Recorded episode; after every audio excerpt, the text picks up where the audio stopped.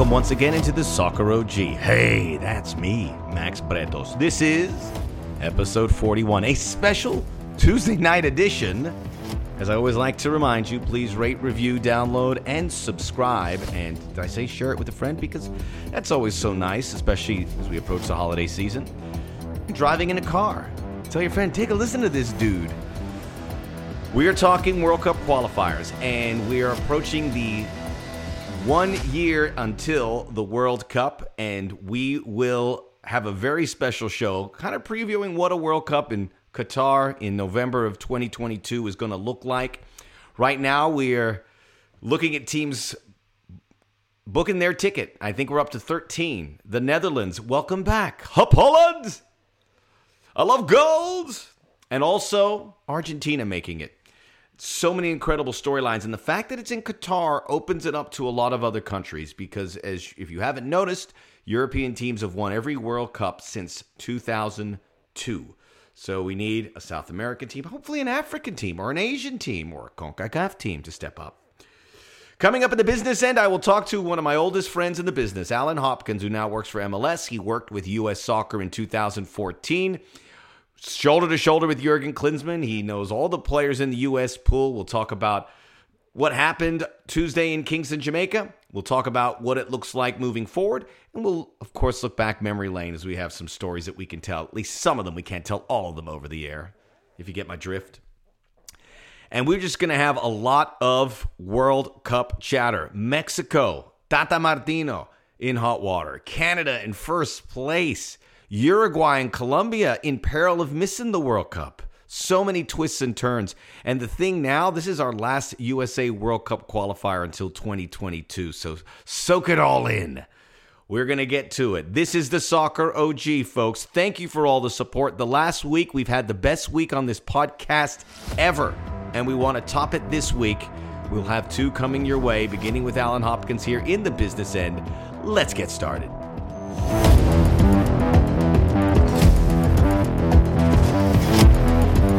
We are back and wanted to record this on a Tuesday after all the World Cup qualifiers. The USA kicked off at 2 o'clock Pacific time, which creates its own set of challenges because you've got to find a way to sneak out of what you're doing to watch it. Hard to ramp up to it. And we got that game, and then I didn't want to record anything after what happened in Edmonton, Alberta, where uh, the temperatures were minus 12 Celsius what are we Fahrenheit? We're Fahrenheit in the United States. I was it was like tw- 10, 10 degrees Fahrenheit, and Canada beating Mexico two to one. They they demolished Mexico in the second half. Um, by the way, check out the Soccer OG on YouTube under Max Bretos. We'll have a new episode coming out also here on Tuesday night where I'll get in depth on the U.S. results. We'll talk about Canada, Mexico. We'll talk about everything happening in CONCACAF. Let's hear it for Panama. Panama just keeps winning and now are level on points with Mexico. Canada's first, one point ahead of the United States. One point ahead? Yes, one point ahead of the United States. U.S. in good shape. Four points out of these two games is good business. People still don't want to accept the fact that you're going to have a different U.S. team on the home and away. I don't know why people keep fighting this. This has been the way it's been since the beginning of time. Since the United States have been competitive in qualifying, which will realistically begin in 1997. They made the 90 World Cup. It was it seemed like a, a, science fiction movie back then. Obviously, they hosted the World Cup in 94 and then 98 they had to qualify and then it's been that way ever since and the US has grown into it. And they've always struggled on CONCACAF sides. And we'll talk to Allen about this because he was there in the 2014 cycle and how challenging it was to go to Honduras and Jamaica and the challenges that are there. Maybe one day this won't be an issue, but it still is, especially when you're playing such a young team. And, uh, you know, that was obviously the big concern coming into this because uh, we knew it was all cyclical with the United States team. And everyone was going, let the kids have it. Let the. I want to let the kids have it. But there's no national team manager in the world that is going to hand his national team off to a group of players that are 23 and under across the board. You got to have some guys 28, 26. I don't think we have any 30 year olds right now, maybe one or two that are right at the cusp of 30. So we don't have a real senior squad. And the group of players that are 28, 29, 30, which is that group of players that missed the last World Cup, essentially, that, that's would have been their World Cup. You know, they're not the uh, the featured players, but they play a role. But Greg Berhalter comes out with an 11 with really all new guard players with a couple exceptions. You had uh, Zach Steffen, who's new guard. Antonee Robinson, who has to learn how to cross a ball, or we have to find a replacement at left back. Chris Richards gets in there, earned his spot. Walker Zimmerman, DeAndre Yedlin at right back. Gianluca Busio earned his spot finally, although he crawled into a rock and hid in that game. And that's the kind of the, the situation here. You can't expect them to go to these games and excel at a level that they do for their club or they do for the national team when they have a home field advantage in a stadium in the United States that has a smooth field and has all the modern conveniences. You don't get that in Panama or Jamaica or Honduras. It's a different kettle of fish. But he Greg Berhalter finally turned to the younger squad. So the midfield had Busio Adams Musah, and then Aaronson, Pepi, and Tim Weah. And Tim Weah is the one that's broken through here because he was banging around getting minutes, and now he's a featured player. He's going to be hard to dislodge from that position because he scored the goal. It was a great goal. He has uh, assisted on the Pulisic goal. He can cross a ball, which I love, which I, is becoming uh, like a forbidden fruit for this national team. We got to have people who cross the ball, especially the way we play this team. Uh, Ricardo Pepi's a concern now. He's off the boil. Jesus Ferreira came in for him, and I imagine Greg Berhalter is going to really look into who are going to be the striking options. We talk about it with Allen coming up, but you can't give up on guys who came in and are not back in the mix. Josh Sargent at the top of that list, who has a new manager at Norwich. Maybe that helps him. Jordan Pefok, uh, Daryl Dike. These guys are all going to put their hand up. Everyone's this is still not a completed job and you're not going to get it just because you played the last four or five games. Everyone uh, greg berhalter's done a wonderful job in this cycle four points and i think he has a real uh, has a, a, a real team spirit where these guys enjoy themselves. Remember weston McKennie and miles robinson two key players suspended for this one still no Gio Reyna. Christian Pulisic coming off the bench. He played about another 25 minutes. Christian Pulisic got to be careful out there, by the way, because he runs into these plays and uh, he was getting just smashed. He was winning free kicks, but at what cost? You know, you got to be careful about that. But this was good. I mean, there's no no one could be critical of going to Jamaica and a game they should have lost because it wasn't a foul on uh, the Jamaican player there late on Walker Zimmerman. And that really bad ball that Antonee Robinson played in that Bobby Reid should have tucked away United States this not playing well, and they certainly didn't play well after the Tim Weah goal.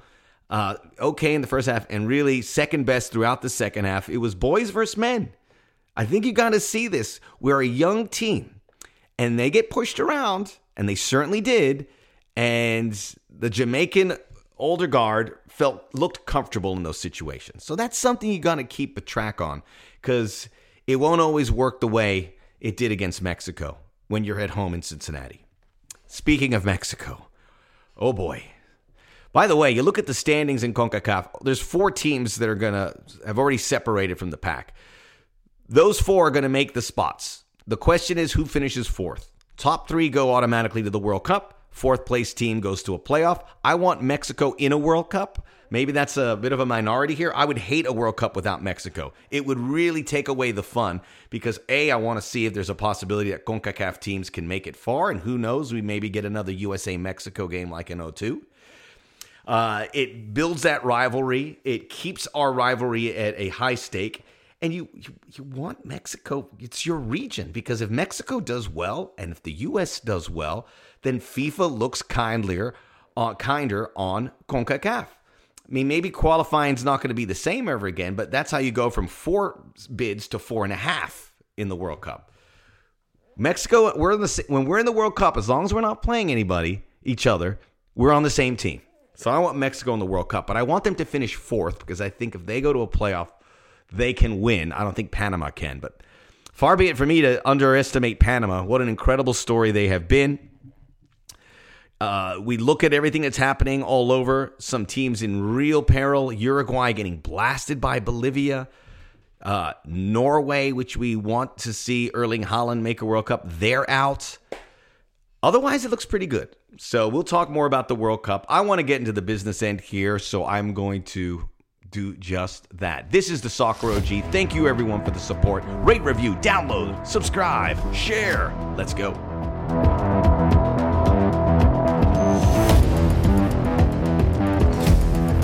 We are back. Time now for the business end here in the Soccer OG, and a man I've known. I didn't want to tell him how long I've known you, but I'm going to say almost 30, 26, 27 years. Out, and the man who I started in this business with, car rides to Titan Stadium in Fullerton to do mm. second round US Open Cup games between the LA Galaxy and the Nashville Metros. Do you remember this, Allen Hopkins? Oh, oh, Max Bretos, you are my first BFF in this business uh, in soccer. Honestly, truly, I have long uh, waited. I guess I should say first time, long time. So so glad uh, I have enough gray hairs now to be officially part of the soccer OG. Well, congratulations, you did it. I did it. I did it. Or or Mother Nature did it. Either either way. Um, you know how much you mean to me. Um, my parents, uh, my father, you know, passed away. Mother, love you to death. Like you're one of those Aww. great, great people. Um, and there's very few people actually have known me throughout my journey in this American soccer ecosystem. So I hope this conversation is fun. I know I'm going to enjoy it at the very least. Oh, me too. We're going to go down some memory lane, but we're going to talk about U.S. the U.S. Yes. national team, a little Mexico, because you were dialed in. You were with the uh, you were with, right alongside Jurgen Klinsmann there in uh, 2010. Was it 2000? Yes, 2006. 14. 2014. What am I talking? Cycle. I can't even keep cycle. 2006, yes. 2014 cycle. So we'll talk about that. But I did want to say about how I remember uh, d- working at an early time with you, and I remember we were in a, in our car and we are going to do a game, and you said, "Hey, I'm expecting my first, Which was Sydney Hopkins, and then Santiago Hopkins comes later. And now both of them are playing D1 soccer. Mm. Uh, and Christian Miles, you just told me, is broadcasting their games to make the world even even smaller.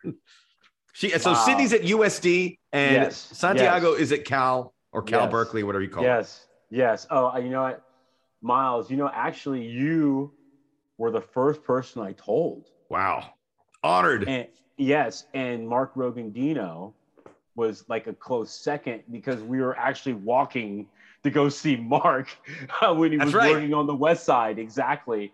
Um, and first of all, um, I'm so proud of you and Mark for your Emmys. I know people do not understand how hard it is to be in Los Angeles and win an Emmy. This is the gold standard, inner circle, Hall of Fame there are so many amazing people here. I'm just so proud of you two and the work you're doing for LAFC.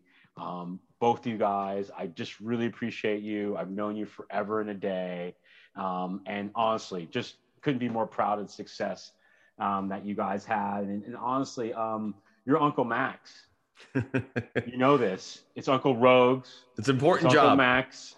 It's Uncle Christian. It's Uncle Tony um, Christian Miles, you know, and the fact that he's broadcasting Sydney's games, part of the WCC network, and his work with Pepperdine, and she's just flourished as an, as I believe, the best um, draft eligible outside back uh, in this class. Wow, uh, we're gonna see we're, we're, gonna see her at NW, uh, NWSL I, here. I this Angel a, City. She's a pro. she's a real pro. Um, you know, and honestly, you know, real quick, you know, I mean, honestly, my kids have grown up in this business, as you know. You know, they their name. I work hard. You know, I'm a junior, Allen Hopkins Jr. Um, you know, I represent my father's name on the daily. But honestly, um, I work hard because honestly, their name for me is like the Arenas and the Bradleys. Uh, they've just grown up in this game. They've been ball kids at MLS Cups. They've been in All Star games. That's that's important stuff. Camps. They've been, they've been everywhere, as you know. Um, they used to actually sit and color and eat Cheerios underneath the desk at our Fox games when they were young. I could hear them munching them away. Trust me, munching away. I'm and I could, I, I, could still remember yeah. the smell of the That's Cheerios. Right. Yeah, exactly. Very would, distinctive. You, well, you would get your hand, your grubby hands in the Cheerios. Let's not be. let's be honest. You were like, Hopkins has got the snacks properly put away. But, oh, go um, give me that honestly, bag of Cheerios right but, now. Um, but you know, honestly, she's doing very well, graduating in three and a half years. She's got a bright future. Uh, baby Ago, I think that's the one that gets everyone because he just was so quiet and ubiquitous, and he kind of just took it all in. And now he's a uh, a talented, talented freshman playing for Cal, uh, studying mechanical engineering, uh, computer science, maybe minor in aerospace. I mean, got another Elon Musk over here. uh, you know, we're trying. You know, I always told people like people are looking for homegrowns, and I used to joke, and I joke with Nelson Okwari, like I'm looking for that Boeing FC contract. That's the homegrown uh, contract, and you know, Nelson obviously uh, captains U20, killing it for Boeing in Charleston. Uh, I'm sure I'll name drop quite a bit, but uh, honestly, Max, you've been there every step of the way, and believe it or not, real quick to put a bow on the kids who I love and adore. Uh, oh yeah, we're putting uh, a bow on the kids. Yeah, the Sienna, Sienna, Sienna is the best of the bunch. My youngest one is, uh, I think, the best winger. Really? Uh, How old is she now? Four, 12. 12. 12. Sixth grade. God, where's his time gone? And just, uh, just a real proper winger. Gets wide, chalk on the boots, uh, creates plays. Uh, is a real competitor, and uh, I'm just excited. Wait, what's the well. secret? What is the secret to have kids be engaged in sports because a lot of people listen to uh, or lot, listening to this are huge soccer fans. They have kids and they all want them to play. But what's the secret to encourage them, but not? I know you're never heavy heavy handed. You are when you have to, but to keep them where they have that goal within reach and they it's something they want. That's a great question, and I am blessed to have been asked that quite a bit lately because people look. Well, based on the track record of your kids, you should be asked this a fair bit. You know, what? honestly, I like alignment in my life, right? I do. I don't want to have a lot of different rules. It makes me sort of black and white to a fault, even though I wear a lot of grays in general. If you see me around town, I'm definitely wearing black or gray, no doubt. Um, but I'll say this is. Um, I got like 200 plants at my house, Max. Plants. Plants. Okay.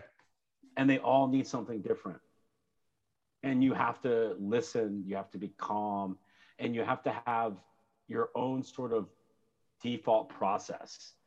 And I just decided that I was going to love up my kids, obsess about my kids, but also really listen to where they were at. And ultimately, my kids are different, but they arrived at the same place. And I really just try to listen. And then also, look, um, I've embraced being a subject matter expert. Soccer is a family business. It sounds like it. It, it is. Hey, it doesn't mean you're in the business, right? We got the football. But, but but it's not how much you know; it's how much you can teach. And I've been blessed. You mentioned my time with Jurgen Klinsmann, the national team. You know how much you learn from a World Cup champion, a European champion, an all-time great. Like you just learn every conversation, right? But it was Sigi Schmidt before that. You know, Sigi Schmidt gave me my first real crack being a gopher for the under 20s, Dean Wurzberger and him, Chula Vista 1996, recording Euro 96 games. By the way, over my roommate Chad, his V his Seinfeld VHS tapes that he was taping. I'm recording like Czech Republic, England. Oh no. yeah. Oh, he was so hot. By the way, his daughter Kinsey and my daughter Sydney go to school together, which is so funny. But anyway, um, my world is so small. But anyway, uh, you know, Sigi Schmidt, and then before that, Dave Wolf, um, who's still the head coach at Westmont College, and then even before that, um, you know, it's funny tonight watching the Mexico game right? You know what that reminded me of? The cold? Uh, uh, on, Oneonta, New York? we were on a we were on a parapet and we were broadcasting a the All Star no the Hall of Fame inductions in Oneonta, New York, and it was freezing. It was probably as cold, maybe not as cold as Edmonton, but it was freezing. They, everyone gave us our clothes and we were still cold. And at the very end, a guy comes up, I have nothing else to give you. He goes, Here's some brandy. I go, Give it to me. And yes. I'm well, I was just Fire, to keep me warm. Yes. Chicago, Chicago Fire. I think Daryl Shore back in the day, name dropping. um, Peter Wilt and those guys, CJ Brown in the mix, John Thornton, your guy down LFC. I think they procured us a couple of parkas. That's right. He was there. John was Remember there. that? Right. And yeah. we were up on like uh, people understand we were up on a scissor lift. calling the game of, of the game. Uh, over And- 40s, over 30 guys. Yeah, it was fun though. That's still some of the best foliage I've ever seen. Yeah. Um, um, along the way, but uh, no, look, I just, you know, those were great times, and I just, you know, there's memories that people can't replicate now, which I appreciate. You know, us being tethered together for that for sure. You know, so And and obviously having those coaches in your life helps you pass that information on. So that's something that's very unique. And I think the last time I saw you, which is criminal that I haven't seen you since, was at the services for Sigi you Schmidt. mean who- you mean COVID though? I mean, let's Yeah. be fair. I mean, part Yeah. of it is related to what has happened. Um, Sure. And you and I have both been very, I think, pragmatic and practical for sure. You're still the hardest working guy. Yeah, well, you know, getting back into know- the rhythm of things post COVID has been very challenging for me, and I'm sure it's for everyone. But just Yeah. getting into your, you know, you would get up and say, "I'm going to a movie. I'm going Yeah. to see a friend. I'm going to have a coffee." We don't do those things. I barely do them, and it's not good. Yeah. But hopefully, we can, COVID gives us a break here. We can kind of get back in there. But yeah, you know, Sigi was my guy, um, and so was Doug Hamilton. You know, Doug Hamilton was another. You know, you need heroes, you need sponsors, and I still remember us, right? You and I being summoned to the trailers at the Rose Bowl. I I pass that on to that? people all the time. I pass this? that conversation because it happened to me again with this? LAFC. Do you remember this though? You and Yeah. I going to the going to the trailers, um, um, and And he said, "Stop killing the guys on the broadcast." yeah, but he was the one who said, "I think you guys are great," and um, I'm still proud of those KCal nine pro, pro- uh, you know, broadcasts. You know, we had a bunch of ringers. We had people that went on to some real stuff. You know what I mean? I mean, Matt Lip.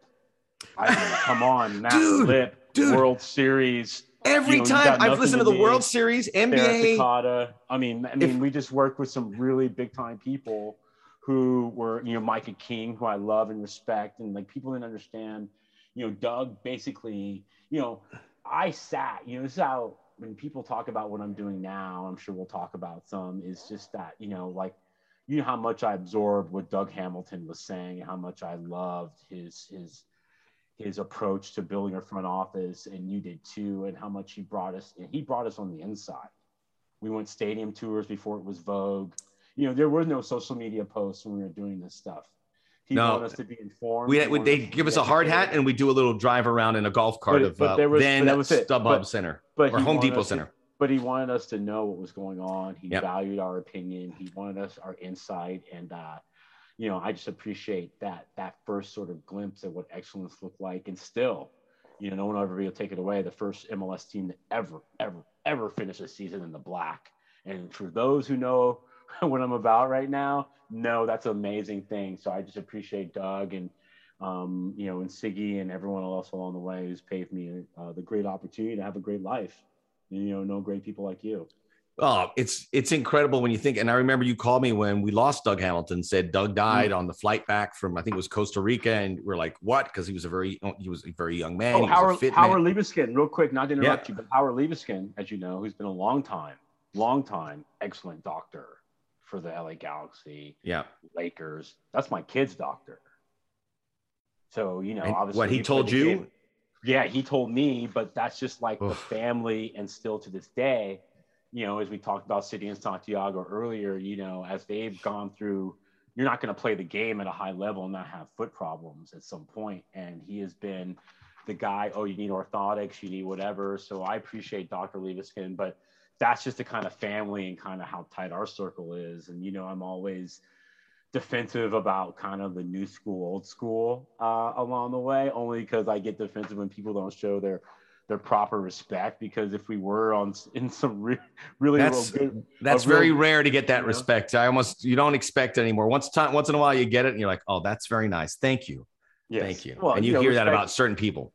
Yeah, you know, I'm still going to talk my trash over the next however long Of course. we talk here. So, well, by the way, thank you very much for those kind words about my my Emmy award. I, I, I never won anything like that, so it's nice. I, I all I can think about is going to open some doors because, quite frankly, I think they were long overdue. I think we should have won an Emmy award for our work on the Colombian Copa Mustang back oh, in 1999. That? that's the that's the proudest work. well, this you know what you know what. Not to bring up my son again, real quick. So we uh we get together in Berkeley in San Francisco a couple weeks ago, right? He's telling me all this Berkeley stuff. My mind's blown. I go, you know I feel like I went to college in the 50s. And that's what I feel like in terms of broadcasting. Like, think about how we had to get information. You remember how we used to get lineups? Do you remember? Well, facsimile. Yeah, facsimile and uh, yeah, and sometimes you would get the over way, the phone. Say, the guy would go say facsimile. Fac- how old is that? I just said it because you said it. By the way, I just got I got a copier machine at Costco, and the guy I go I go this scan. He goes yeah yeah yeah, and then this color, and he goes yeah. Uh, it doesn't do a fax, by the way. I'm sorry. I go, do you think I'm sending faxes? I'm looking. that's a. I'm buying this right now because it doesn't oh send God. faxes. Thank you very much. In the world that I, I just said facsimile, I feel so old. But my wow. point is like, dude, we're trying I, to get the 18 to 35s on this podcast. You, if you, you don't and mind. I used to grind for information. We used to get and, the lineups over the phone too. And but you know what the thing, the people, real quick. I don't want to, you know, I know part of it is going down memory lane. I know we'll transition to some more current stuff to keep it more 18 to 34. I want you to hit your programming demographic. Oh, I don't but, even know who's listening. I know, know people are listening in hey, Philadelphia. Hey, That's what I know. But you know how much I and I love you guys. How much you used to always when I was teaching broadcasting at the college level, I remember uh, I used to tell people like a really good broadcaster always has something that makes his partner go, hmm, yeah, I didn't know that. And you are always like that about geography. Uh, I think the moment I shared with you, I used to draw maps uh, and, and, do like my own like world geography and then knowing how um, your parents traveled and how much you're a worldly guy and your your synchronicity between the game and those who are playing and where they're from was always different level. Well, that was the most. That was the appreciated that you always cared. Like people didn't understand how much back then you connected the way people would play, what was happening in the crowd, to what was happening um, social politically, or you know, part of it was your dad as a G, right? When we talk about this stuff, and your parents. I know you're so proud of your Cuban roots, but you guys had such a good understanding of humanity and anthropology and sociology and you let that come out your talent.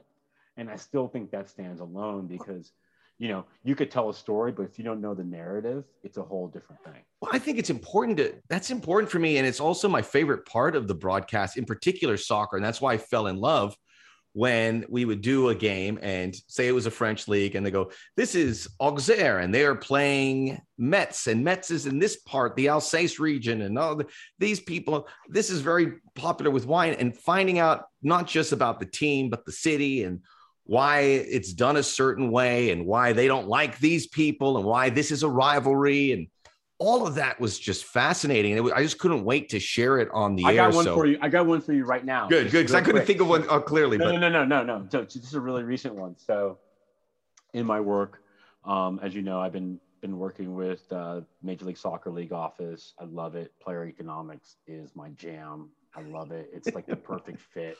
Uh, I didn't know. It's like one of those things where you you stumble upon it and you're like, oh, this is what I've been trying to get to the whole time um, a much deeper discussion told very well over a, a, nice bottle of red, no doubt, for sure. But um, we don't drink so, over white wine ever. We, we know soccer, ever, ever. Right. All so, right, good. You know, you know the Bosman ruling, right? Say Bosman that again. The what? The, the Bosman ruling. Oh yes, yes. Jean-Marc Bosman, which which changed the the transfer market and everything. Right. So December 1995, the European court says you win. Max, that was five years after he lodged his case, right? Thank so real you, quick, courts. I know. So let me get into it real quick. Um, and I communicated this to um, uh, quite a few tastemakers and influencers recently.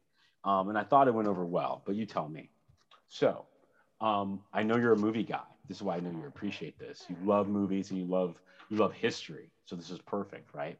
So Bosman, 1995, December 1995. So people may remember Jean-Marc Bosman, who's now almost like 57, 58, I think, not quite 60.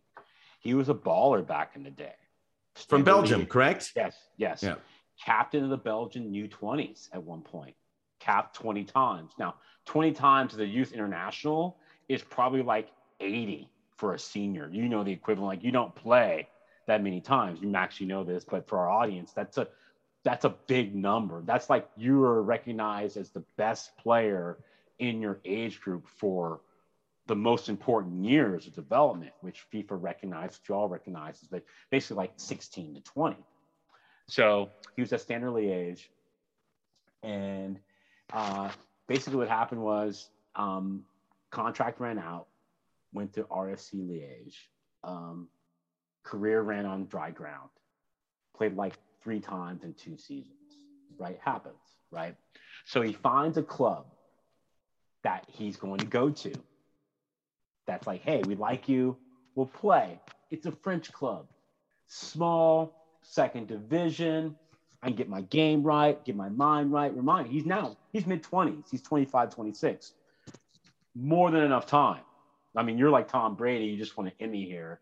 You know what I mean? So I don't want to, you know, but more than enough time in your 20s to figure it out, right?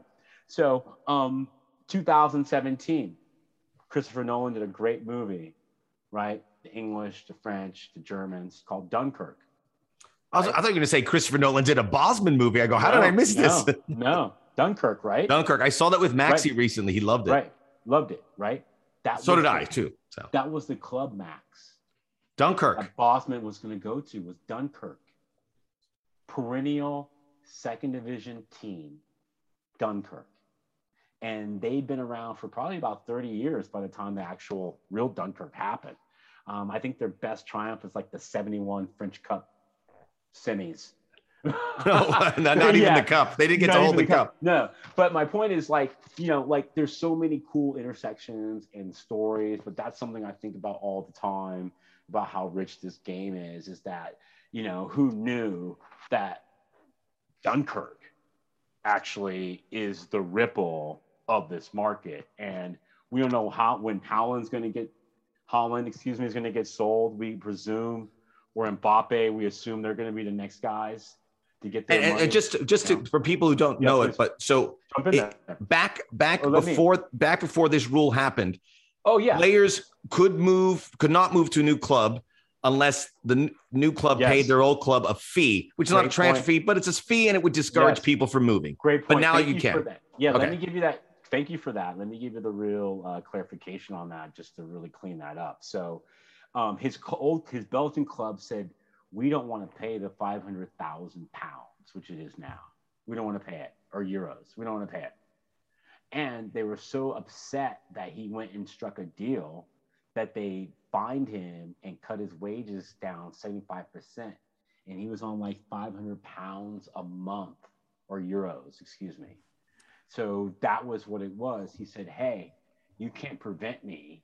He's like Curt Flood in baseball, you know, the, the great, the great black field, uh, outfielder for the Phillies, who basically actually, another small connection, basically ran a bar in Mallorca for a long time. Really? and yes. Is it still there?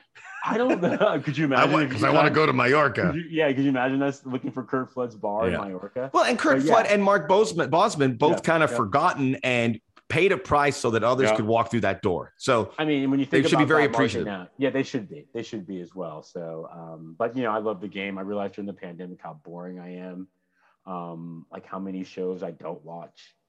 Um, and you know, I you know, obviously I was blowing you up on text. I was like, you know, the 86 World Cup third round game, you know, just bringing up most random stuff. But, uh, Watching uh, it I've, again, I would I've been much better though. Like I'm into the office now. Um, I like the office a lot. Um, I know I'm really late to this. I'm sounding really old again, like I'm saying facsimile. okay.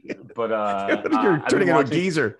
I know. I I just love the game, man. I just you know, I just been I've synthesized it all down that pretty much like every second thought is some sort of third degree of separation from the game that I love. So and I just sort of justify everything or everyone associated to it. So well, uh, beautiful. And listen, I'm gonna do. I'm trying to get like I'm trying to go eight wide for a Fox Soccer Channel tell all podcast. So you'll be in it. I'm to get Dermot. I'm to get Carlos Suarez. I'm to get Christian. I'm to get them all. That's the plan. But this is going to be like a history. six. This is going to be like a six episode podcast because I know I like we're going to talk and talk. But we will we will get to that. But I do want to pivot Please. to the U.S. national team because you we, we're always texting during games and we're watching this. And again, you were with the U.S. team, part of the 2014 World Cup. So you saw some of these young players. You saw Christian Pulisic when he started uh, coming through the door the first time, and now we've seen some other ones. And and maybe I'll talk kind of broad strokes about this team, but it's when I have talked love about this this, this team. Love this uh, team. I love it too. And this World Cup cycle, and Greg Berhalter, who's love getting a lot more credit. I like Greg. He wasn't my first choice, but I give him all the credit. Even today, as I'm taping this huh. on, uh, I wasn't a, the mother of my kids' first choice either. Um, yeah, but he, look, there's something about being American, having that that job, and he's done it. He's done a nice job. And what I've really liked is he had people up in arms because at the beginning of this World Cup cycle, even going back to the summer, he was playing guys. I call them the Rat Pack that do a job, but everyone's like, why are they in there? You know the name: Sebastian Lletget, Paul mm. Arriola, mm. Kellyn mm. Acosta, uh, mm. Zardes who uh, they're all they're all really good players, and they're the closest to a a, a veteran core the U.S. has, and they don't have a veteran core. I don't know how many guys over 30 they have, but it's a very, very short list. Maybe one or mm-hmm. two guys that have been called up in this cycle. So you you've seen this. People, a lot of folks getting upset. Why are you playing these talented guys? And I was thinking it. And then in this 11 against Jamaica, and we all had to wait because road games certainly you're going to view them a little differently than you see the home games. But Greg Berhalter trotted out at 11 with a couple teenagers, Pepi and Musah, a guy who went through the, all the the the checks and balances to make it there and start in Gianluca Busio, who didn't who struggled certainly, but he earned that spot. Chris Richards, another guy, and then all this discussion about these senior guys. I'm like, look at look at the t- it's happening. The mm. senior guys probably won't make the World Cup. Not all of them. Mm. Acosta, mm. Lletget, that group I told you, not all of them are going to make a World Cup squad. But we're seeing that transition and it's extremely exciting. We're going to have to we're going to take some lumps along the way because they they're still kids and they're going to make mistakes. Uh, I think Zach Steffen we put in there as well. Christian Pulisic still he's a very young player, and he's now now the veteran of this team. And but you I've, and I have very I think the people should know you and I have I think very strong opinions about Christian. Would that be fair? Yeah. Like, I mean, you well, and I. I mean, you're you and I mean we're as close thick as thieves but you and I have very strong um, opinions. So it's I just want to just throw that out there, not to get into it, but to say that you know you and I don't see every single piece the same, even though I think we do have alignment in a lot of the most important. You know, if you know, you know, kind of kind of categories. Sure, and and with Pulisic, I, I, I adore the skills and I, I adore the responsibilities taken, and the injuries are a big issue, and I, I I'm very reluctant to saying we can rely on him, which I don't think we can right now. But it's uh it's a unique. He really was the first to go through that door of being this this real big player, that kind of American player that started at that early early age in Europe. There have been some, obviously, but a kid from Pennsylvania who made it there. And now so many through have, have gone through that door as well. But that never happened before, Alan. No, as a baller. You're right. The first one's always it's always tough. It is always tough. And my only, I'll be really honest, I'll own it. My only pushback about Christian is availability because I feel like that is something that people use against players to mitigate against a player's ability. Oh, without question. And I felt like that was always sort of governed where I think it'd be better for him to feel these things. And I don't know what the man in the mirror thing means. I'm not sure. But um, the kid's a baller. He's not even a kid. He's a real man. He's. I love how he cataloged the man in the mirror and he put the shirt on. It, I love it, that he thought that through. I don't, I don't. You know what? I don't mind it because you know that's that's his mindset. He's trying to get his mentals right, as Marshawn would say. I appreciate that. I think he's unbelievable talent and player. I think he gets the benefit of the doubt. And I think our ecosystem doesn't have a track record of helping players become the best they can be. And I only would point to the reference and catalog of players. Our e- American ecosystem here yes. in the United States yes, has correct. not done That's a right. good enough job. Okay. Well, well, not a good enough job, but where is the proof that we always nurture our best talent and get them to be at their best? I can't give you that. And it's tough because we're new at it too. You know, it really, really is. And and um, I was texting a, a prominent player in, in MLS tonight, um, and I was looking at Canada, which, by the way, I had to finish my thought from earlier. That reminded me of my 1990 uh, Colorado playoff game. Oh, okay. Yes. At Stuttler Bowl on the on the football field, which was painted. You're talking about the the, the snow, the wind, the the the, the, the, wind chill, the freeze. Hey, hey, what a tough hey, what a tough trip for Mexico. What a tough trip for Mexico. If they can survive, and I know we you have that sort of teed up for later. Well, look, I, we're, we're, taping that, this right after the Mexico game, yeah, so we can kind of. But well, I'm just curious on what you think about it because, you know, that's a tough trip, and I've been a part of tough trips, and I'm just wondering, what does that really mean? Do they exercise this sort of patience and gravitas of no worries? It's not the the, the movie's only half over or is it like we got to panic because I think everyone loves Tata. I think well, I think he's I think you, by the time we wake up more? tomorrow morning, he's gone. I think he's just knowing Mexico. I Why? hope not. I just think they're they're the players have there's a checkout thing going on here. Maybe the wrong guys are playing. And I just look at I mean, I look at the 2014 cycle. Where did they they go, they went through four managers and why can't you just have a bad trip though? But they did. I mean, well, zero points in two games, and this was the hardest trip. Look, and they're still going to make. They're still going to make the World Cup. Let's I say that they're still going to make it. But this is something I was saying to someone not too long ago, and I say to my kids at nauseum, and I'm sure I'll send them the link to. And I hope I'm wrong. I'll say that too. No, here's what I'll say: is they're called first responders, not first reactors.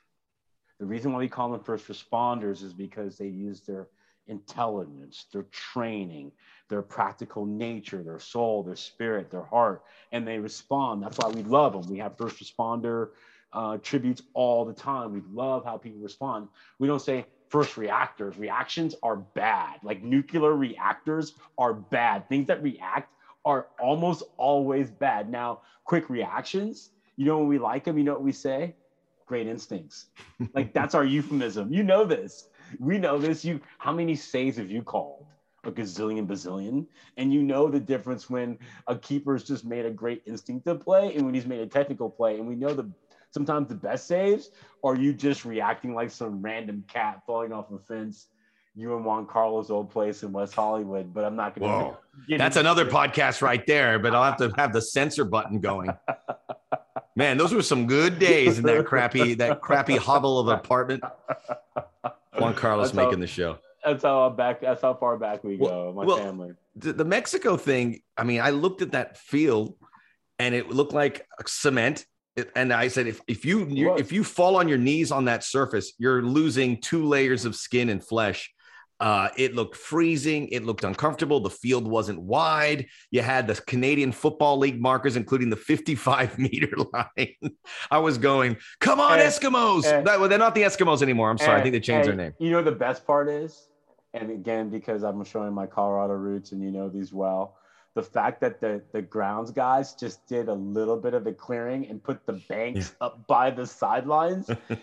Let me tell you something. As someone who's cleared snow, even as recently as this March of this year at my mama's house, let me tell you something. That's intentional. Yes, that's, of course. Either the guy was about to go on break. You have a snowplow, which you can push it as far as you want in one movement. It doesn't take any extra energy, and you just they stop right the on the banks. edge. They left the banks right there. I thought, and then hearing, and I try not to, you know how I feel. I don't really read too much what people write on game days because it's such a departure on what's really going on. And I only realized that from going from covering it to being on the inside of it. And no disrespect, but so much of it is just not really ever really what's happening. And it's not anyone's fault. It's just a reality. But, you know, I just know that um, Mexico not being able to train and the little gamesmanship that, that the Canada showed. And, you know, the cool thing is our generation doesn't know what it's like to have good Canadians. Yeah. And I well, got to tell you something, Alistair Johnston, I did a really cool MLS rookie symposium um, with Alistair Johnston and Daryl DK.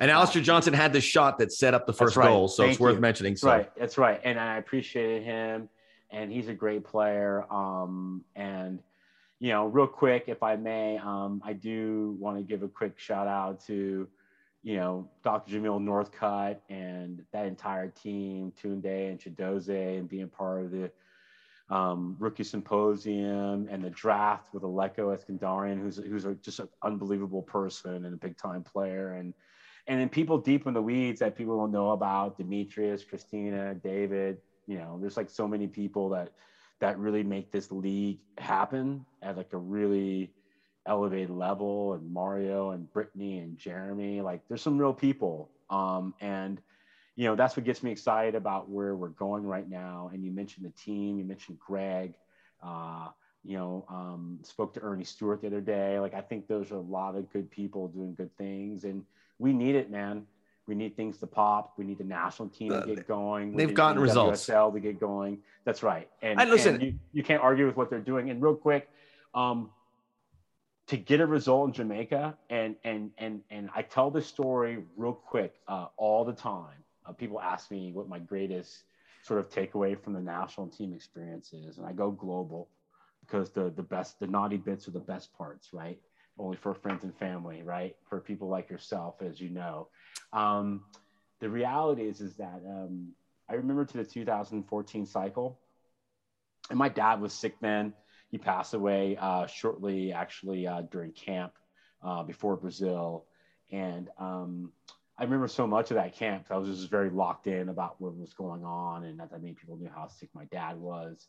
And the thing I remember was, you know, that, that hex was crazy because we lost to Honduras in February and now's the first time I ever experienced a country being behind a team. When, in, when you were in San Pedro Sula and you yeah, saw it. Yeah, we lost 2 0 that day. And it was really oddly, not oddly, it's, it was CONCACAF humid and hot. you know, like like typical. Um, and I just appreciate that experience because when we turned the corner to the stadium, when I saw all the people lined up, I was like, whoa, took my breath away. It still does when I think about it and that entire cycle we caught fire you know we went on a 13 game winning streak at some point um, it, it was fantastic but you know you know the person i think about all the time brad evans he was brad evans brad evans scored the game winning goal in jamaica ah that's right and that was a, and that was that, that, that was the, one that was a time where Mexico was also in some trouble as well and barely squeaked in thanks to San Zusi and then they had to beat New Zealand in the playoff game. Hey man, you need a um, the old African proverb: if you want to go fast, go alone. If you want to go farther, go with someone. So wise. And, and when and when you said that everyone who contributes to this journey doesn't make the World Cup, yeah, I thought that was because you understand that that's what it is. There are people who make sacrifices. And Brad Evans, let me tell you something, and I hope he hears this because the respect he had from the I'll staff, tag him on the uh, tweet the, and, the tweet when I the, the the staff and from the players and the love he felt that night. He was the hero.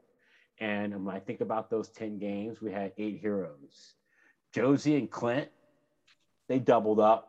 They're they're ballers. I mean, for real, like seeing those guys operate, like unbelievable. Like they were the guys to truth that cycle, no doubt, for real.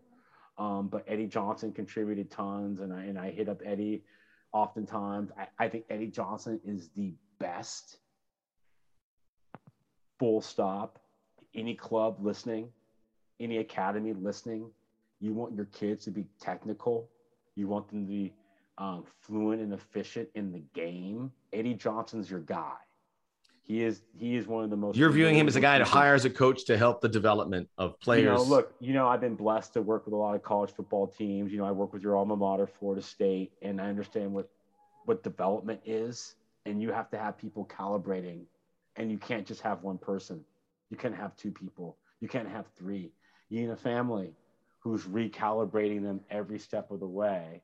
And I'd much rather invest in an army of teachers than one intermediary to get me one player because yeah. I'll grow anything. Well, and they're moving like that direction. I'll grow anything if you get the soil right. And I'm not the plants. You're my... bringing it back to the plants. Yeah, you know, look, my mom was born a plantation. I'm a sharecropper at heart. Like, you got to get the soil right, Max. you got to get the soil right. So the Jamaica thing's interesting because people are still kind of shocked that going on CONCACAF is uh, going on the road in CONCACAF is so difficult. And it's like, it is. And I was watching the CBS show and they were like bringing it up. And I think it was Briana Scurry, who, in all, all due respect, hasn't gone through CONCACAF qualifying because the US or women are at a different level and don't really qualify. They're already in. But uh, she mentioned that Clinton goes, Well, yeah, it is kind of hard. I mean, it's, you know, these things you would think empty stadium, Jamaica, we should cruise. But, you know, the US fortunate to get a but why, point there. here's my thing is like, you know, you know, I'm a process guy, you know, I'm a process guy, you know, I'm a process guy. So let's stop. Let's ask ourselves the questions. So what are we really talking about here? So the team played Friday night, correct?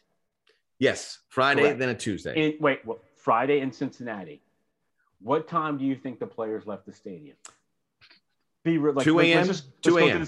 2 a.m. They left the stadium, right? Now, what time do you think they really got to sleep? 5 a.m. go through the six. Okay, five. Right. Let's say five. Right. Saturday morning. To, right. Saturday morning. Okay? On their way to Jamaica. No, do you stay and you regen. Okay. I think that's the science. I don't know what the uh, Darcy Norman's an amazing operator. Um, Chad Forsyth, those guys. So they um, stay in Cincinnati. I I would have to believe best practices. You stay in Cincinnati Saturday let the homies sleep. Maybe maybe get a little run Saturday afternoon. No, oh, you're regenning because guys got to train too. Okay. Busio didn't play Friday, right? Right. He played tonight, right? He had a full training session Saturday. Make right. no mistake. Maybe you leave Saturday night and get there Sunday. Again, I don't know who, what they're doing. Those things are so important. But my point is this: you get in market. And remember, they had an extra day here because this was the first two game as opposed to three game where let's, they would have had to accelerate everything. Let's say they get to market Sunday. They play today,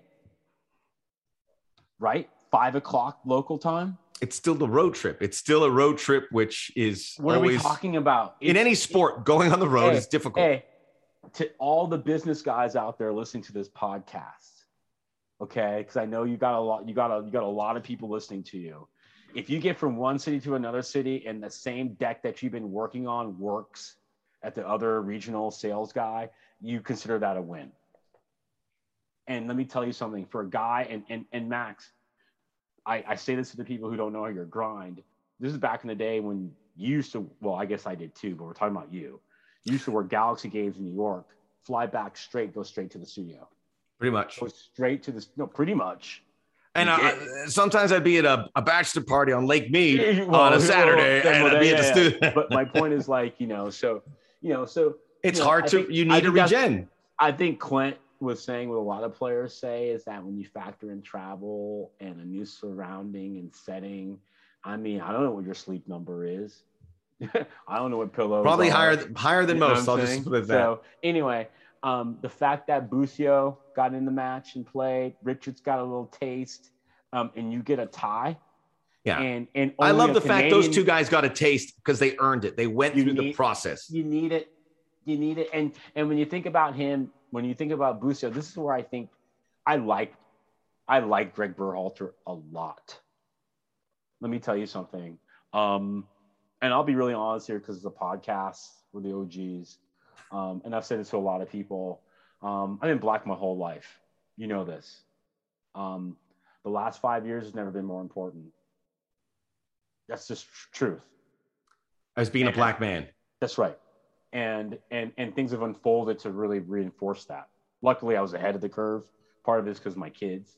But my point is this: I look at that team. I look at the Canadians tonight. I look at Herdman. I look at Berhalter. And then I look at my own, you know, Christian Pulisic man in the mirror and I go, huh, that's my Sigi Schmidt. That's my Jurgen Klinsmann. That's my Dave Wolf. And when representation representation will really change when it's someone who looks like me, given those same opportunities. But what Greg is doing with those young black men is special. What Herdman is doing is special. Um, and it has to be said. It does. It matters. And and CONCACAF is better for Canada in it. hundred percent. And they're listen, better for Canada. The, the Canadian guys, they're, it, they're, they're, they're in a good place. And at this point, honestly, if they do not qualify, it'll be one of the greatest collapses ever. Oh, they're in. And, they're and, in. And, and I feel like only thing I'll say is that that's a great place to be in because when you're in the journey, you're just trying to get to the next game. Canada is going to make it. They've been the best team in qualifying. They've got to put the finishing touches. But I've said this before: is uh, it's an immigrant nation, and it has benefited not just the soccer team, but the basketball team. You have Jonathan David, who's Haitian family. You have Alfonso Davies, Ghanaian family. You have Atiba Hutchinson from Trinidad. You have Portuguese players that have all come together, and and then they have, they have that Canadian crest, and they're Canadian. And I'm like, that's beautiful. And you forget there's a black player, there's a white player, and a, a, Hispanic player, and the U.S. too. And I, I haven't addressed this since you brought it up, but the U.S. team, there's this incredible spirit that you don't even think about it, right? You don't say, hey, it's we got uh, some black players and white players, Hispanic players. They're just American, well, and the Canadians well, look, too. And there's and that's it's very seamless. Like like I see Yusuf, you know, Wea, man the match He's had he had an outstanding camp, you know, but nothing happens by accident. And I'm just saying that we have to acknowledge that, right? Only the person who does the work does the learning. Nothing teaches riding like horses. And we have to, I would like to see us, and, and you and I were talking off air, if you will, right? Um, again, maybe this is the gray hair, whatever, but this is this is real talk here like there's a fine wine crowd in this. There's a sophisticated, elevated crowd in this. It doesn't have to be reactive to every touch, every sequence, because a lot of people don't understand what it's like to dig a ball from underneath you and play a little two yard ball to get out. Most people don't understand how hard it is to put your foot on top of a ball. Okay, like think about, think, I, I, I trip out all the time on this Think about how you have to play out of the back now, Max. The goalkeeper literally has to put his foot on top of the ball, hit it, it hit it to a defender. No, no, exactly. Well, it's it's very much more like I think this is where I think basketball is really applicable. You pause, you wait to see how the defense reacts, and then you pass to the option in which you've been trained to take. It's it's, almost football too, like American football. You're waiting for the you're waiting. If there's a blitz, Great call. You hold the hand off, and then you do an option. It's the it's Great the, call. it's a you're reading the DM. RPO. That's actually that's a better. it's you're actually that's a better call, Max. You're getting the ball, your eyes up the field, you're looking at the defensive end. If he comes towards you, you hand the ball off. If he goes toward the hand the, the running back, you tuck it in and you run like Jameis. When I worked with Florida State in 2014, easy touchdown, BCS champions. I digress. But did you get a ring? Did you get a ring? Max, you know my stats. anyway, my point is this: think how hard it is to play out the back now. Like everything, especially team pressing. Yeah, you you have to have you have to have two key cogs. You have to have one someone you play out of. There's someone who's the key master. There's one player in every team the coach trusts. When you think about when you're trying to really look at a game, who's the coach trust? Who is going to get that first pass? right? It's key. And then from there, it's what have you been trained to do? What does Aristotle say? We rise to the level of our training, not our expectation. I hope you're not looking at me for Greek uh, thinkers quotes because no, I have zero like, in my tank. I know. But my point is like this doesn't like the way this team is playing is because they've been trained over time yeah. to play this way. And you know how hard it is to do it in a national team setting not just Greg. And, well, uh, all but, these coaches. You get your team for 10 days, 12 days, 14 days. It's nuts. You don't get the players all the time. And I think that's one of the things with the national team. But there was a there was a lot of discussion earlier in the year, much earlier in the year, where they said, Can we play this style that he wants, or do we have to jettison it? And they didn't have the players to do it at the time, but you waited for this development. And then we were talking even more recently. Serginho Am I the only one who had a bad first date? and no, of course not. Of course that's not. My that's, point. that's how people act, though. There's still there's still some there's still some spots that have to be improved. I think with fullbacks who can cross the ball, we don't have that third midfielder that we can really lock down. Although Musah has come a long way. That's like a shopping Whole Foods. a third midfielder. I had a great friend. Shout out Phil Stevenson. Um, we were talking about a, a, a team, uh, and I was like, "Oh, if they had a nine," and he was like, "Bro." By the way, uh, number nine's another issue because he Ricardo said, Pepi. He said, me, he said, to me, "There's like 20 teams in the world who have a nine. He's all get in line." Yeah, and it was so, so that's, smart. That's comforting. Was, no, he literally was like, "I'm being serious." He's like, all the teams. He was like, from U12 to professional and whatever Scandinavian league to right, he's like, no one has nines. He's all that's always a difference. So look to me, um, I, I think this a lot. Uh, World Cups are built for hot nines, and and to me that's good for the pool. You keep that pool hungry. You keep it deep. You have all the sharks feeding and eating. You know, I'm, I'm not talking. I'm not giving up on Josh Sargent. I'm not. I'm not. And I bet, you, and Greg Berhalter isn't either. And I know he's had those conversations with not. players like I know he's had conversations with Sargent and Brooks and Hoppe and these guys that came in and have left. And they haven't even, clicked. Even if you don't rate them, let's talk about real men. But he, I know for a fact that he believing you have everyone believing that their form will carry the day, and that's what's important. Mark McKenzie is another one. He is not on form, and he brought him in probably just so he could be part of this camp and get his confidence up.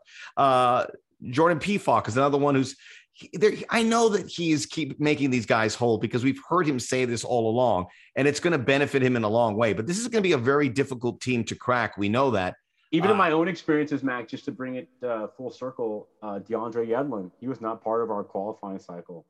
He made the World Cup team in 2014, and he and wasn't part quick, of it. He wasn't part of it a year ago, and now he's started two important games. Really but I will say games. this. But here's here's the thing, though. My guy, shout out to Scott Peary um, I think one of the best strength and conditioning coaches out there, American guy. He's at Galatasaray. He's been in my ear on my phone, basically telling me DeAndre is legit. And I'm telling you, if you're legit in Turkey and you see it right now, and you know what you're seeing on the ball, the game has slowed down for him lots. And I think it's benefited. Um, I think he gives Berhalter a lot of comfort, and you know what you're getting. And you know what, too, real talk and and and Jurgen used to get criticized for this, but I believe it. He's a dog. Yeah, and I saw that with in these w, last two games with a W. Oh, with a W. D A W G. That's DeAndre, and you need that. You need someone who gets stuck in. You need someone who grinds. You need that. He's your right back. Let's be clear. And and and I just love what he brings because that gives comfort to coaches and a staff to know that you have someone who's going to make it hard and make it difficult. So I told my kids, be hard to play against. Be hard to play against, you know? And, and, and, and luckily they all do that. And that's a big trait is DeAndre, he's hard to play against. You watch, you're watching film of playing against DeAndre, you're like, dang, dang, dang. He's, you know, he's, he's always on you. So um, I think those are the things that coaches really like because at the end of the day, they got to sleep more than three hours a day. Yeah. Well, let's let's talk about the ceiling uh, really quickly for this team. Uh, and obviously, this 11 and the third was like 14 guys, 15 guys played in this game. And then you had Miles Robinson, Weston McKennie suspended. You have Christian Pulisic playing 25 minutes as he's coming mm-hmm. back. Uh, mm-hmm. I thought he was good. I thought he he picked up a lot of free kicks. He's got to be careful because he keeps getting whacked, but he gets a free kick. But you got to wonder what the price but is. real that. quick, real quick, just not to get too deep, but struggled on free kick service these two matches. Service was not good. Winning service free was kicks was good. Yes, service correct. was not good. Service but I thought the good. dribbling and the free kicks Thank was you. good. So you could have, tell you could tell it, he thought about that too. He hit a ball halfway through his time in the second half, and he did this sort of, you know, almost like when a shooter hasn't hit a shot in a while. Yeah because you have a bunch of Florida State guys in the league now, so you yeah, know what I'm talking about. Crushing it. You guys are just dope like that now, like dude, Leonard Hamilton hoops everywhere. Factory. Yeah, who knew? I mean, honestly, I'm not me. Don't look at me. Guys. This was a. But, yeah, it could have never been predicted. But I'm just I'm just sweet talking Max right now, folks. But my point is like he had that look of like, man, nothing's going for him, and um, but Greg's good like that. I'm glad. I hope he's healing with the national team. Yeah. Well, I'm glad the, the I'm glad the dogs OG have come off of him because ah, it was pretty, it was pretty, it was pretty nasty. And the, he deserved criticism after the Panama game, but he's a big People boy. People gave him criticism. I didn't see it. No, they did because they gave him criticism because of the seven changes from the prior game, which oh, was what Greg, was the yeah. Jamaica game. And yeah. then that, let's face it, that was seven too many. I had two criticisms for him the Please. seven player change, and the other one was creating a, an issue by pulling Matt Turner and bringing Zach Steffen. I think he's been vindicated with that because Steffen's been pretty good since, although still uh, he was shaky in this game with the distribution, which is supposed to be his strength. This was really his first road that's, game that's of the three starts. Max, real quick, that's assuming we don't know what the global plan was. Sure. Sure, that's but, a really but that's a real that real quick. That's I know. a really important thing because if you're honest and transparent, like coaches all or players always say they want, who's to say Greg? And I don't know at all, but who's to say Greg didn't go to him two months ago and say this is the rotation? Well, I hope he didn't because it's like one of these things where like you want to sort of. I think for Greg, you got to say I want to create less headaches, create fewest headaches possible for myself but he's he's he's put more headaches on his on his head. How do you do that? But it's paid off. Engaged. How do you do that while keeping everyone? Engaged? You can't keep everyone engaged. Oh, you're saying okay. no? You can keep everyone engaged, but you can't play everyone, and that's every national team. You're like, look, Fair enough. Fair I, enough. look, it's you Fair would enough. just tell Zach, you tell Zach, you be patient, and you these we'll see, we'll, we'll get there. And look, it came off a bad performance from Matt Turner. So you could have done it. But I'm just thinking at that point with the Panama game, I'd say, why don't you clear your plate a little bit? But then again, I think what's happened since has vindicated him a fair bit. Uh, well, quickly, the interesting thing, real quick, real quick, real quick. The interesting about Matt Turner is this what will be the impact necessarily? Like he's played every single week of this year, basically, except yeah. for this cycle. Is he going to be rested? and ball out for the postseason. Not to bring he's, doing a, he's doing a solid for Bruce Arena. you know, no, I'm not. I mean, look, I'm not necessarily saying he's doing a solid. My point is this. I, I can predict the headlines. I always play the future backwards. I always ask myself, if things don't work out, what is why? What, what are the reasons why? And I can easily see them people saying rust versus rest. And I just wonder if it's if if Zach, we'll see we'll see through Zach Let's yeah. say let's Zach is a, is a superior prospect. Let's see what Matt. That's right. Well, is he? Then Matt, yes. I mean, just athletic wise, a guy who could do those the, things. What, what, what were your thoughts on the Antonio goal tonight? I thought Tyler Adams should not have let him cut to his favorite foot. Okay. What about I thought Tyler Adams. We're talking about Zach. You okay, no, no, no. Tyler, please. Zach, I thought feet. I'm sorry. Love Tyler. I okay, you're so funny. Tyler, that let's start I from the like, beginning. What are you talking about me for? but I thought it wasn't Zach's fault, but he could have done better. I saw his feet grounded. And I thought you, you'd like to see a guy kind of keeping the feet active post to post to kind of anticipate Does Blake make that save? Does Blake make that save? Probably not. Maybe, really? maybe Matt. I don't Honestly, know. Max. I, I, no, I mean, think, I'm not. I'm I don't not, know. I really don't know. Blake, but I would think. I, you think, think Blake's better than Steffen?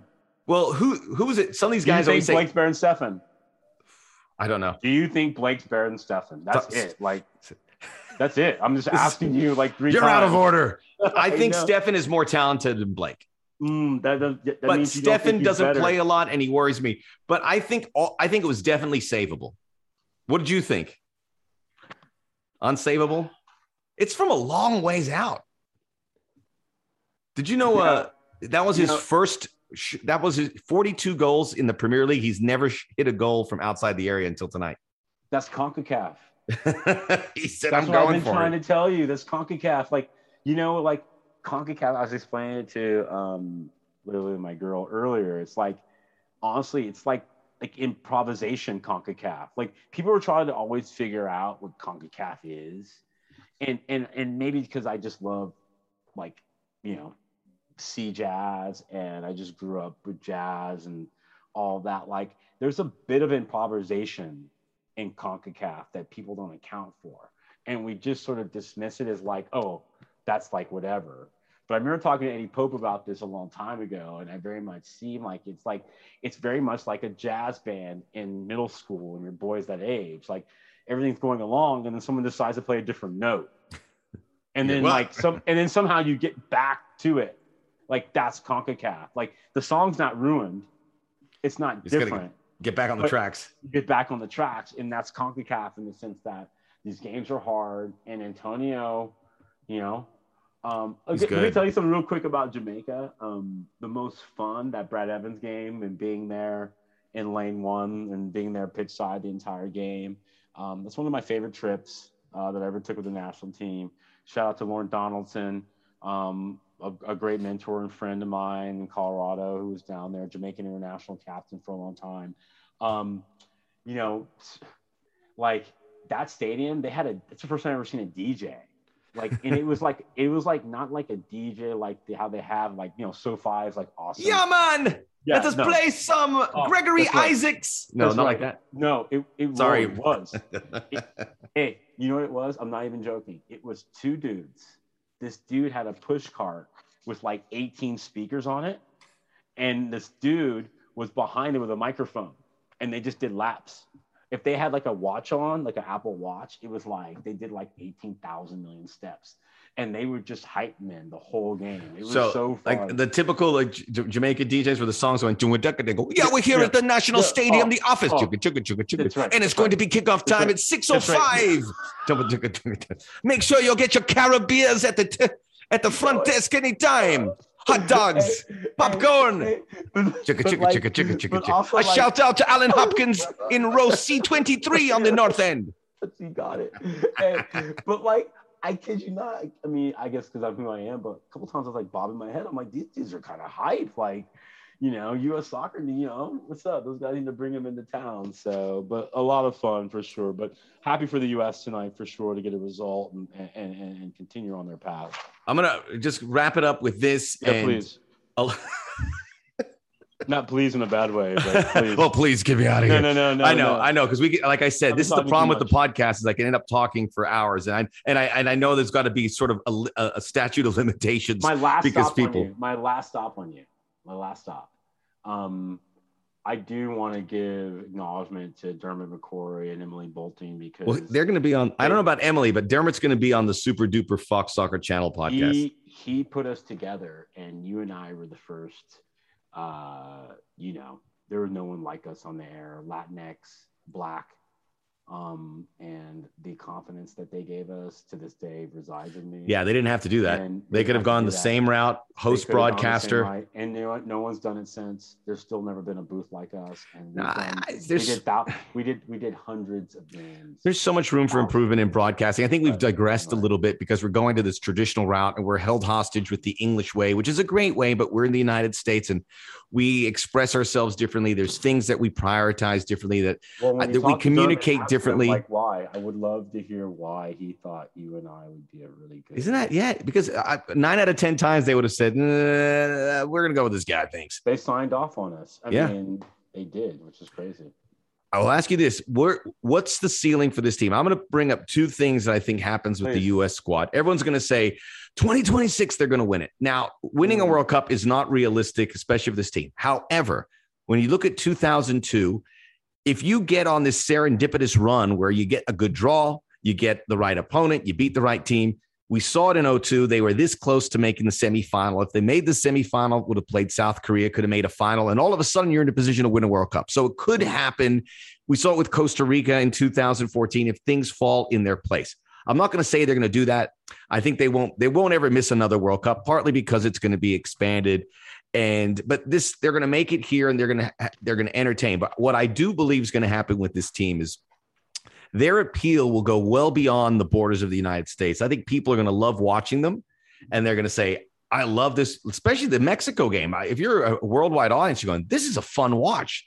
These guys are pushing, buzzing, enjoying themselves. And I think they're going to gain fans all over the world. And it's just going to build the game here. I don't think the sport is ever going to get mass uh, viewership like we would have hoped from a from a TV side, from a viewership side we're never going to get like 10 million people tuning in for a game. I don't think that's ever going to happen as much as we thought it would. But there's going to be that inner inner uh, track of this. Well, we don't know. You know, we don't know. But they'll have appeal outside of the U.S. too. Know, it's it's interesting that you bring that up because, and again, just so much gratitude for having me on.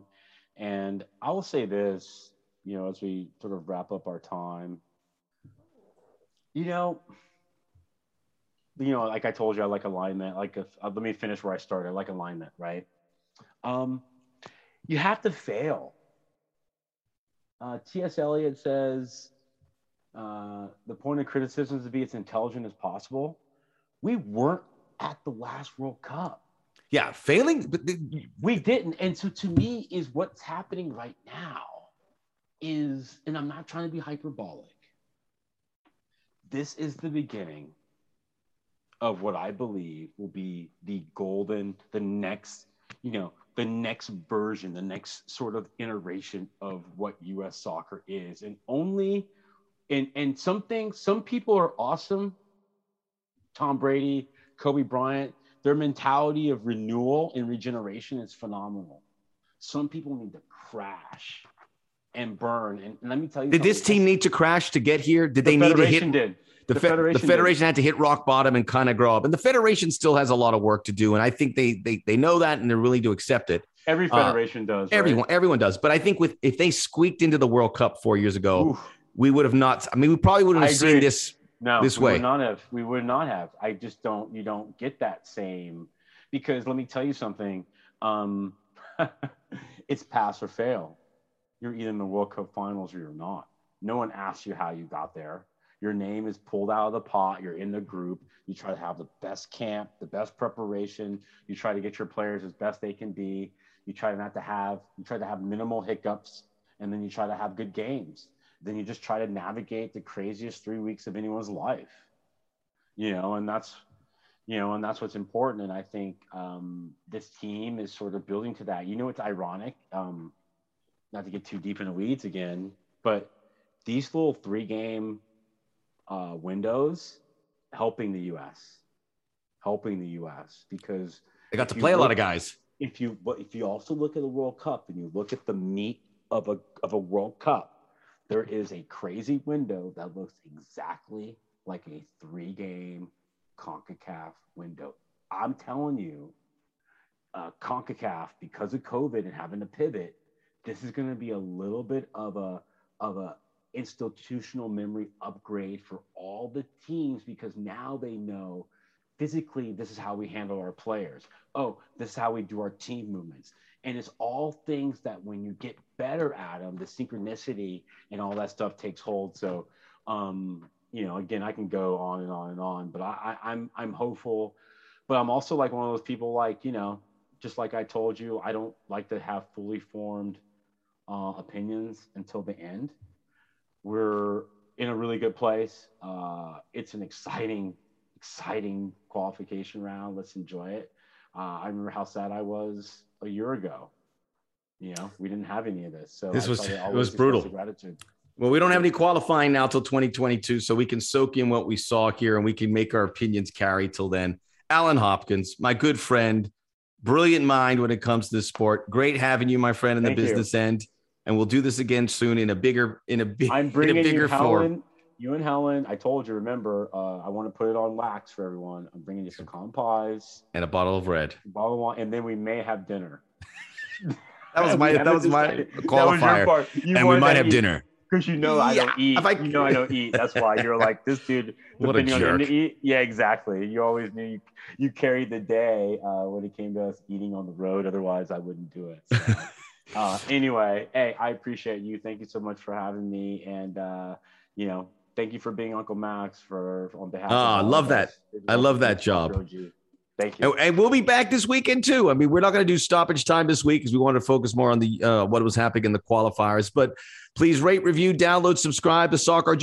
Soccer OG. Thanks to all of those who tuned in on uh, the run when we were in Cincinnati. Really appreciate that and seeing the growth. It's a big deal, and we'll continue to have wonderful guests like Allen, as I always like to say, even though it's a Tuesday, Placido Domingo.